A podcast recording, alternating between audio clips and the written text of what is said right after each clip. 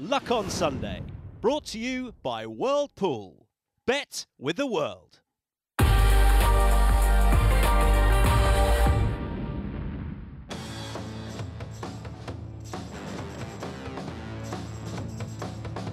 You Wear It Well by three lengths still and storming up the hill. You Wear It Well has been on the sharp end all the way and a real gallant display to win the Jack de Bromhead Mares Hurdle.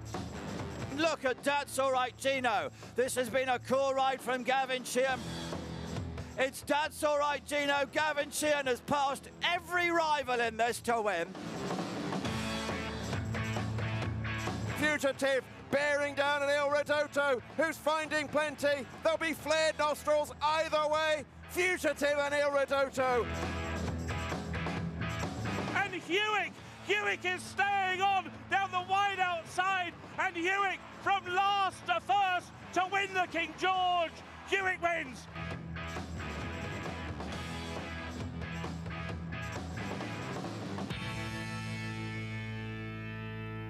Hewick's brilliant victory in the King George VI chase, emblematic of the sort of season Gavin Sheehan is having, where everything is landing but a side up. Gavin, welcome once again to the Luck on Sunday studio. Great to have you with us.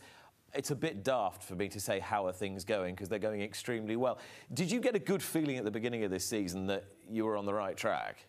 Um, I suppose uh, you know during the, during the summer you're looking at what you have for the, the up and coming season, and um, I suppose being based with Jamie Snowden, um, he, he's main jockey that you're looking around and thought it'd be the few nice ones to go to war with. But uh, yeah, look, he, he, was the you know the, the, the last couple of weeks there have been a, a nice breakthrough as well for me. So what's changed? Have you changed? Has your riding changed? I don't think it has. Um, I think it's it's getting the oppor opportunity to ride um, the good horses. Um, you know, Datsalrightgino came through and he stepped up and trip and everything else like that. But uh, I think that's what a jockey needs is to get them get them opportunities and get them better horses, and you know that that's when you can um, show your stuff. Then I suppose. Do you feel better when you drive to the races? Do you feel in a better frame of mind than than you did before? Um, I don't know. Um, I just take each day as it comes. I think it's one of those where, you know, you, you, you win a big race, you know, yesterday, but you're still going racing today, and they're totally different horses, totally different um, track, ground, everything, and you, you, you're going with a different frame of mind. But I just take each day as it comes. Have you always been like that? Yeah. So would you say, would you describe yourself as happy-go-lucky in that, in that sense? I suppose I would, but it's, um, you know, I, I, try, I try to stay level-headed um, and just, you know, try and do my best every day. And every day is a day where you can um, try, try and get that winner. And, you know, uh, I suppose it's one of those where it's a horse race and anything can happen. It doesn't matter what price my horse is, and I still want to go out and do the do the best I can for for that that horse. It's been a little while since you've been in the studio with us. Just dial it back for us to when you first came to, to England to ride in England and comparing Gavin Sheehan now to Gavin Sheehan then as a as a person and a rider. What were you like when you when you first arrived? Um, I didn't think I had any chance of making a jockey, to be honest with you. Um, I was an amateur over in Ireland. Um, I start, started off with Michael Hourigan, um, and, and my first ride in a point to point was High Cly. But coming from the pony racing before that, I thought I was going to do well because I was riding good good ponies. But point to point, and I had two winners in two years, and never thought I was going to do any good, and didn't think I was going to make it as a jockey. It was coming over here to Charlie Mann was, um, you know, a new lease of life, I suppose, and somewhere where hopefully I was going to get opportunities, but you know, eh, looking back, you know, from now, and I had 200 winners, 300 winners, and now it's gone up to, mm. to 700. It's um, it's a bit mind blowing to be honest, but you know, I, have I suppose I come from a family where we're very sporty, and you know, at the same time we, we, we put our heads down and get on with it, and um, you know, work hard and try and always, always aim for high and settle for less. So actually, the whole journey has been a bit of a pinch me journey all the way along because you didn't really feel that you were you were going to make it. Who was the first person who told you you were any good? Um, look, I, I um, when I was doing the horse and pony racing back home, I've had a, a, a lot of good support from them lads.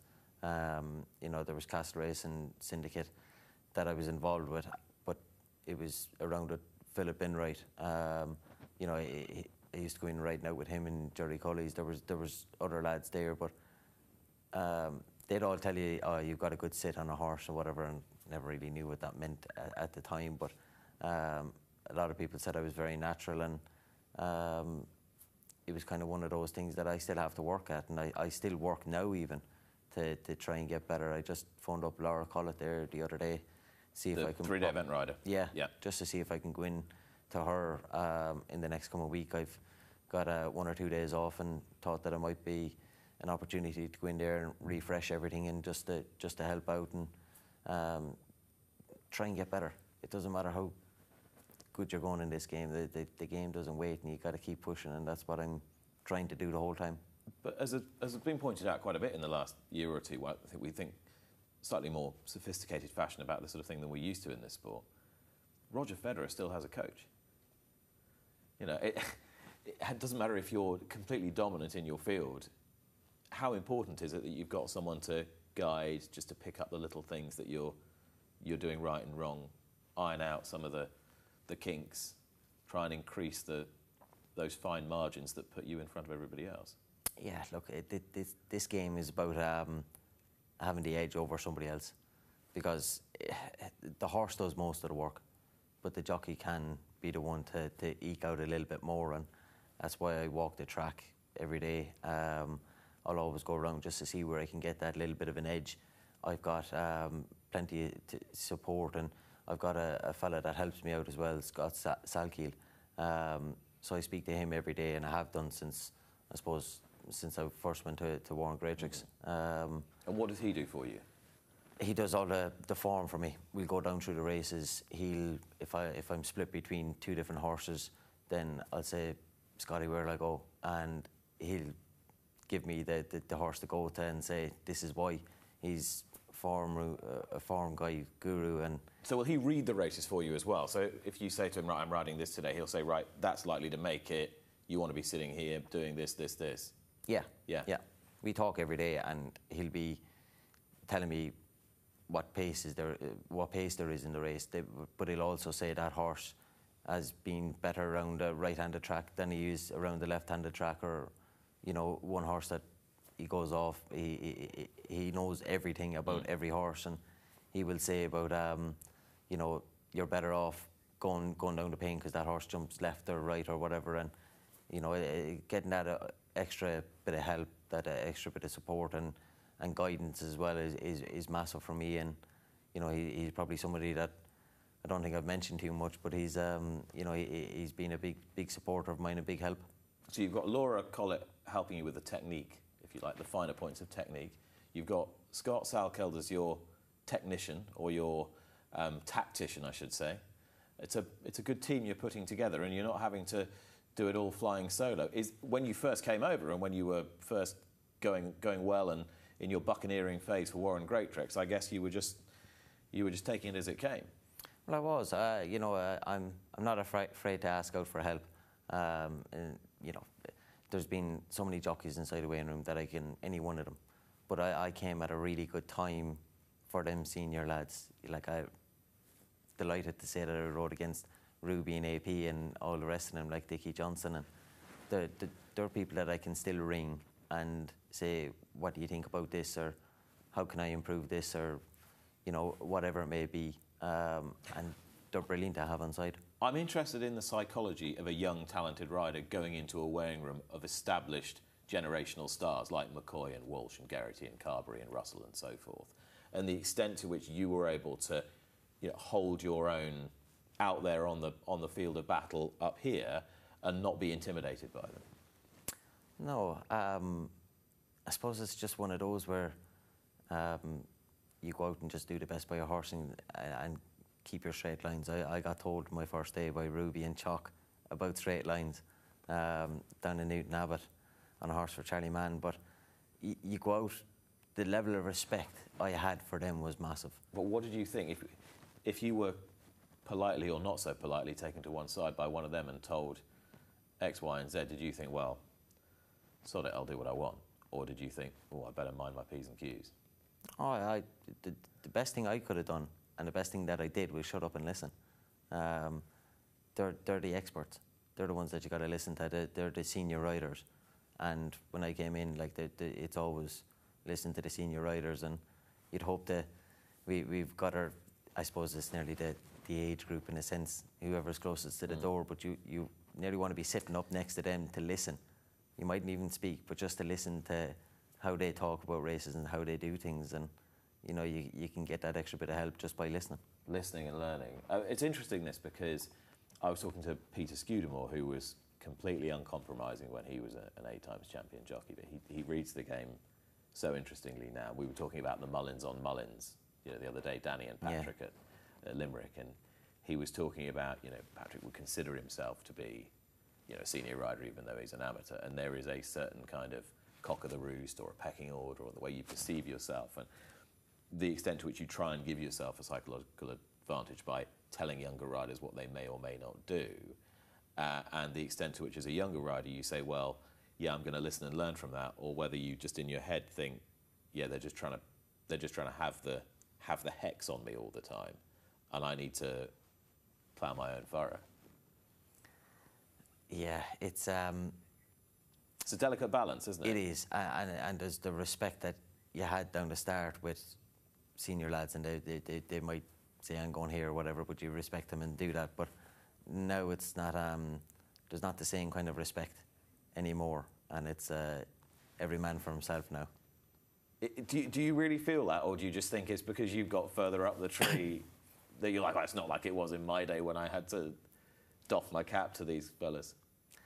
No, I suppose like, yeah, like at the end of the day, you're, you're, still going out to do the best you can. So you're still going to give yourself best opportunity in, inside in a race. But it, it will still show your respect to your elders. It doesn't matter if I'm out um, doing any sort of a thing. I still always respect my elders. That's how I was brought up. But it's uh, nowadays it's I don't know it's it's a totally different ball game and I suppose when I did get told off I listened and I, and I learned whereas I feel like if I did pull somebody to the side just to say this is the way it should be done and in a situation again for next time then you should do it this way and try to give off my my knowledge I suppose in a sense um, you know but it, it's uh, it might not get listened to the same way Uh, see, is, is the reputation of you when you were a young jockey going really well as being a bit independent and a bit hot headed, is that an unfair portrayal or was that the case? No, I think that's probably a bit unfair, but it's, uh, you know, it's. Uh... But it was, it was said, wasn't it, at the, at the time? The which? That you were a bit, you know, hot headed and a bit impulsive and. I don't know.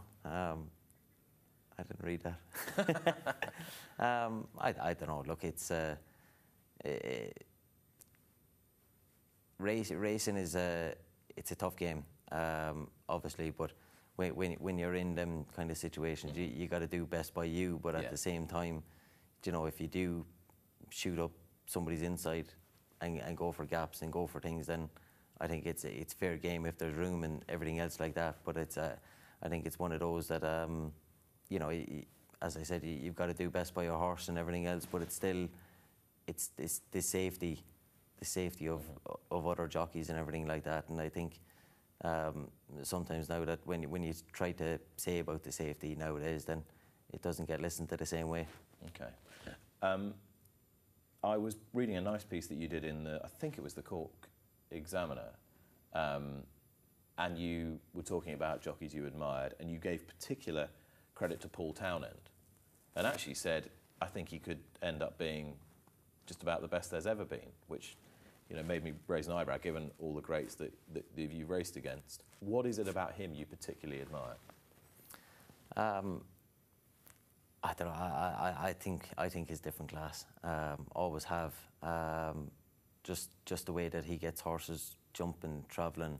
He's always in the right place, right time. Strong in a finish to me, he's got he's got everything there is, and you know that's it's one person that uh, that I'd love to be in, inside in his boots, riding a horse that he does, but he's riding him for a reason. Um, I we've obviously gone and had brilliant jockeys, um, but I think he could be one of the best.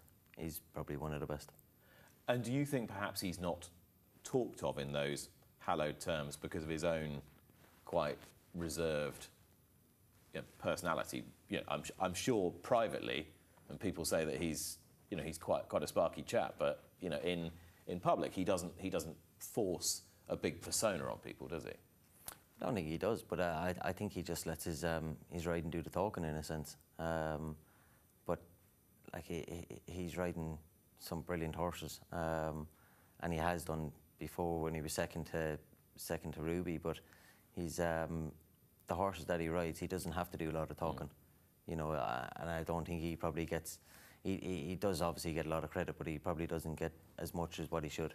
I think you know, sports people, um, professionals like the likes of Paul should be, you know, talked about a lot more and put up uh, put up as, as much as he can.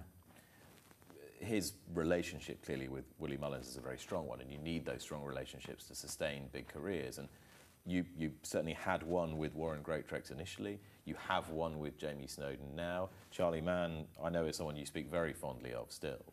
Um, give me an indication as to your relationships with each of those people and how they differ.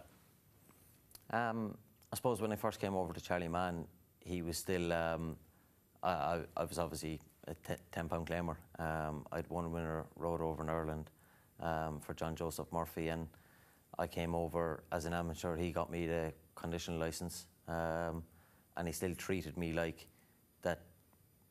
Conditionally, I still had to do the do the graft. I can remember he got me a ride at um, Cheltenham on a horse called Benchwarrant, and he was driving me on the way, and he said, uh, he said, "Have you rode over fences?" I said, "Around Cheltenham." I said, "No."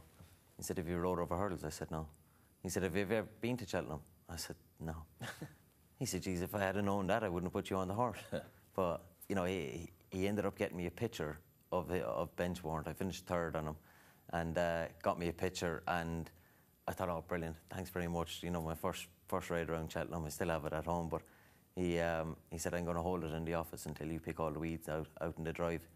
He he was very still much the old school of you know you, you work for what you get. Um, so he was brilliant, and he, he I had such a great start with him. Um, you know he, he he still did a lot for me, and I suppose Noel Fehily was there as well, and you know that that was brilliant for me to have you know such a good rider like Noel to to be inside the yard and that I, somebody that I could look at all the time, every day, you know, writing out and try and pick up little bits off him. And Warren, obviously, those Grade One winners, Cole Harden and One Track Mind, La Magloire, and then then that didn't work out so well ultimately. But those years must have been quite special ones in their own way.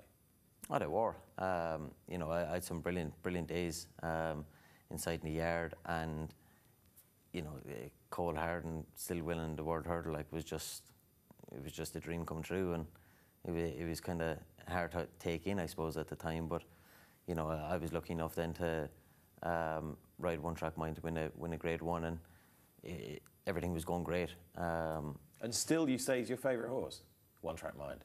Yeah, he was just a, a personal favourite of mine. Um, he he was like a friend. Mm-hmm. If you if you could get a horse, he was like a friend. Um, he was a, a character. Um, he did a lot about him, and still a very good horse. But yeah, I suppose inside in Warren's, everything was going great, and it was. Uh, I think we had 57 winners, and then he, he, he called upon um, Dickie Johnson to be, be number one, and it was probably a hard pill to, pill to swallow, but um, I was still second jockey, I suppose. Um, still rode plenty of winners there, and um, yeah, like things were kind of still going well enough, I suppose. I was down in numbers. Um, that year, Dickie ended up riding La Bague Au Roi, to win Leopardstown, yeah. Leopardstown, the Grade One over there, and um, she she won a Kempton as well. Um, the horse that um, France France A won this year. Um, yeah, the Kauto Star. Yeah, and uh, yeah, look, things were still going okay, but um, Dickie obviously retired, and I still started riding riding there. Um, but I still had plenty of winners from I think yeah. more than any of the other jockeys. I think it was not sure how many winners. It was 270 something. I don't know. Um, but still had brilliant winners there. Everything else, um, but then that all went quiet and. Um, I suppose it was another hard pill to swallow because I didn't get told why, for what reason, but that was it. That was the end of it. Um, Do you get on okay now? I haven't really seen him around, to be honest with you. Um, you know, I haven't rode from him since or anything else, so we don't have that communication. But um, I was lucky enough then to get the, the phone call from Jamie. And so, how is Jamie Snowden different? How what, what underpins your relationship, which is obviously a, a good one?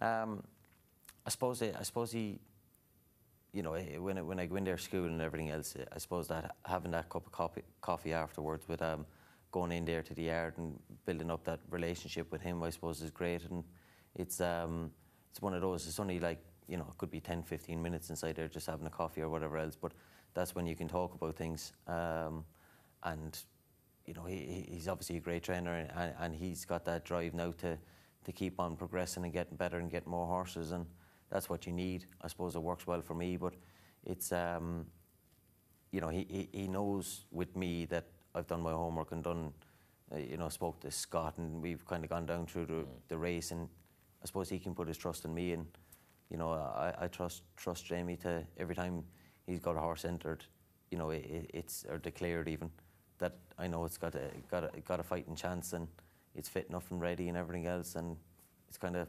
uncomplicated, really. He gave you a Cheltenham Festival winner with You Wear It Well. He also gave you victory in the Coral Gold Cup with Datsalrightgino. And it's amazing, this little flurry of success you've had. Obviously, a lot of it attributable to your talent, but quite a bit of it attributable to good fortune as well. Because you could have been at Newcastle this day, couldn't you? Could have been. Um, you could have been at. You should have been, been, at Newcastle. I would have done some crying if I was up there. Um, but yeah, I was going up there for You Wear It Well in the fighting fifth and Gala um, in the rehearsal. Um, we had been told a couple of days beforehand um, that Newcastle might not go ahead. And what was going through your mind? Did you did you have any inkling that Datsalrightgino, was actually where you wanted to be at Newbury? Not really. Um, the Coral Gold Cup is such a it's such a tough race to win, and I was thinking, you know, going going, going up there, I've got two solid chances. Never going to beat Constitution Hill, and a fair fight, probably, because I think he's probably the best horse in training. But um, yeah, it, it was a. It's such a big race, I think, um, the Coral Gold Cup, and um, such a hard one to win. I spent most of the morning of this race previewing it with my guests on Racing TV, and all of us saying, well, you don't want to be too far off the pack. You've got to lie up handy in this race, especially on good ground. You've passed the whole field to win. Yeah, it was amazing. Um, I've done a lot of homework on where you want to be in the race and everything else, and everything pointed out to, to be in the first yeah. five, I'd say. That's where I was thinking. So was that was that actually your plan? Was it? Well, I got down to the start, and I was probably about the fifth horse down, but um, there was there was three lads in front of me, and um, they weren't letting me up. And my lad does have a tendency to go left, so um, I knew that a, a, high senior would go forward, and I just thought if I can track him, then I should be the second horse down the paint. Mm-hmm that was my thinking. Um, and I didn't mind whether I was kind of, you know, whatever position, but I thought if I was second horse down the paint, then happy days, I'll, I'll be in the right position. Um, but as it worked out, I ended up being last and um, thinking to myself, I'm too far back the whole time. Um, the only thing that didn't bother me was, um, you know, I, I was jumping great, so I was kind of happy enough. But at the same time, you know, I've got a lot of horses to pass out, and um, you know, it, it, tends to be a speedy enough track, uh, Newbury. But luckily, they went a good, good strong gallop, and a high senior came back to me after jumping the last down the back. So I knew that they were just starting to come back. That was my first sign that they're starting to come back, and I'm still in a good rhythm, still jumping great. Um, the cross fence was out, and I was just able to tow away into the bend, you know, kind of with plenty of horse underneath me, I suppose, just after coming into the race, a fresh horse. Um, I turned in and gave him, gave him a kick in the belly, and uh, I thought I'd finish in the, in, in the first four. I was delighted. Wing, wing the fourth last, wing the third last, and then I was like, ooh, I might win this race here. Um, and then, yeah, going down to the last, I thought if we jump it, we win. But uh, yeah, that was a, it was a great feeling, very special. Two weeks later, you were at Cheltenham winning the December Gold Cup on, on Fugitif, who has run some wonderful races around there. But needed a big one really, and so did his stable. That meant an awful lot to, to Richard Hobson and I know to the owner Carl Hinchy. It strikes me that this is a horse that has probably got a bit more to offer than than he's letting on, but this looked pretty unlikely at this point as well. Look at your belly in the picture. Yeah, it was. Um, I was keen in the race before with the Paddy Power, and I sat third, fourth. Still not in the picture. Yeah, um, but again, I think this day they went very hard, and I knew because I wasn't keen that they were after going to gallop. But I promise you, I, I was like, I've got no chance here. Um, way too far back and going to going to four out. Actually, we ended up having to bypass a faller on the ground, and um, it's downhill from there until you turn in. And um, I didn't think I was making that much of an inroads until until I turned in and winged up over the last there, and I thought I was going to go in and wing quite comfortably. And he is a horse who just does what needs to be done. It strikes me. Is there a load more left in him? Do you think? I felt there that the, there was plenty more left. Um, you know, I, I, don't think we were after getting to the bottom of him um, because he, he does run massive races around Cheltenham and he's been a bridesmaid there a couple of times and um, gets there kind of going to the last. The plan I spoke to before, Richard, um, with him was uh, we were going to be in front jump, after jumping the second last and then possibly be in front and have something else push you on. Um, that wasn't the case though. But look, it, it worked out brilliantly. But I think he's a horse that's probably going to be even better over three mile.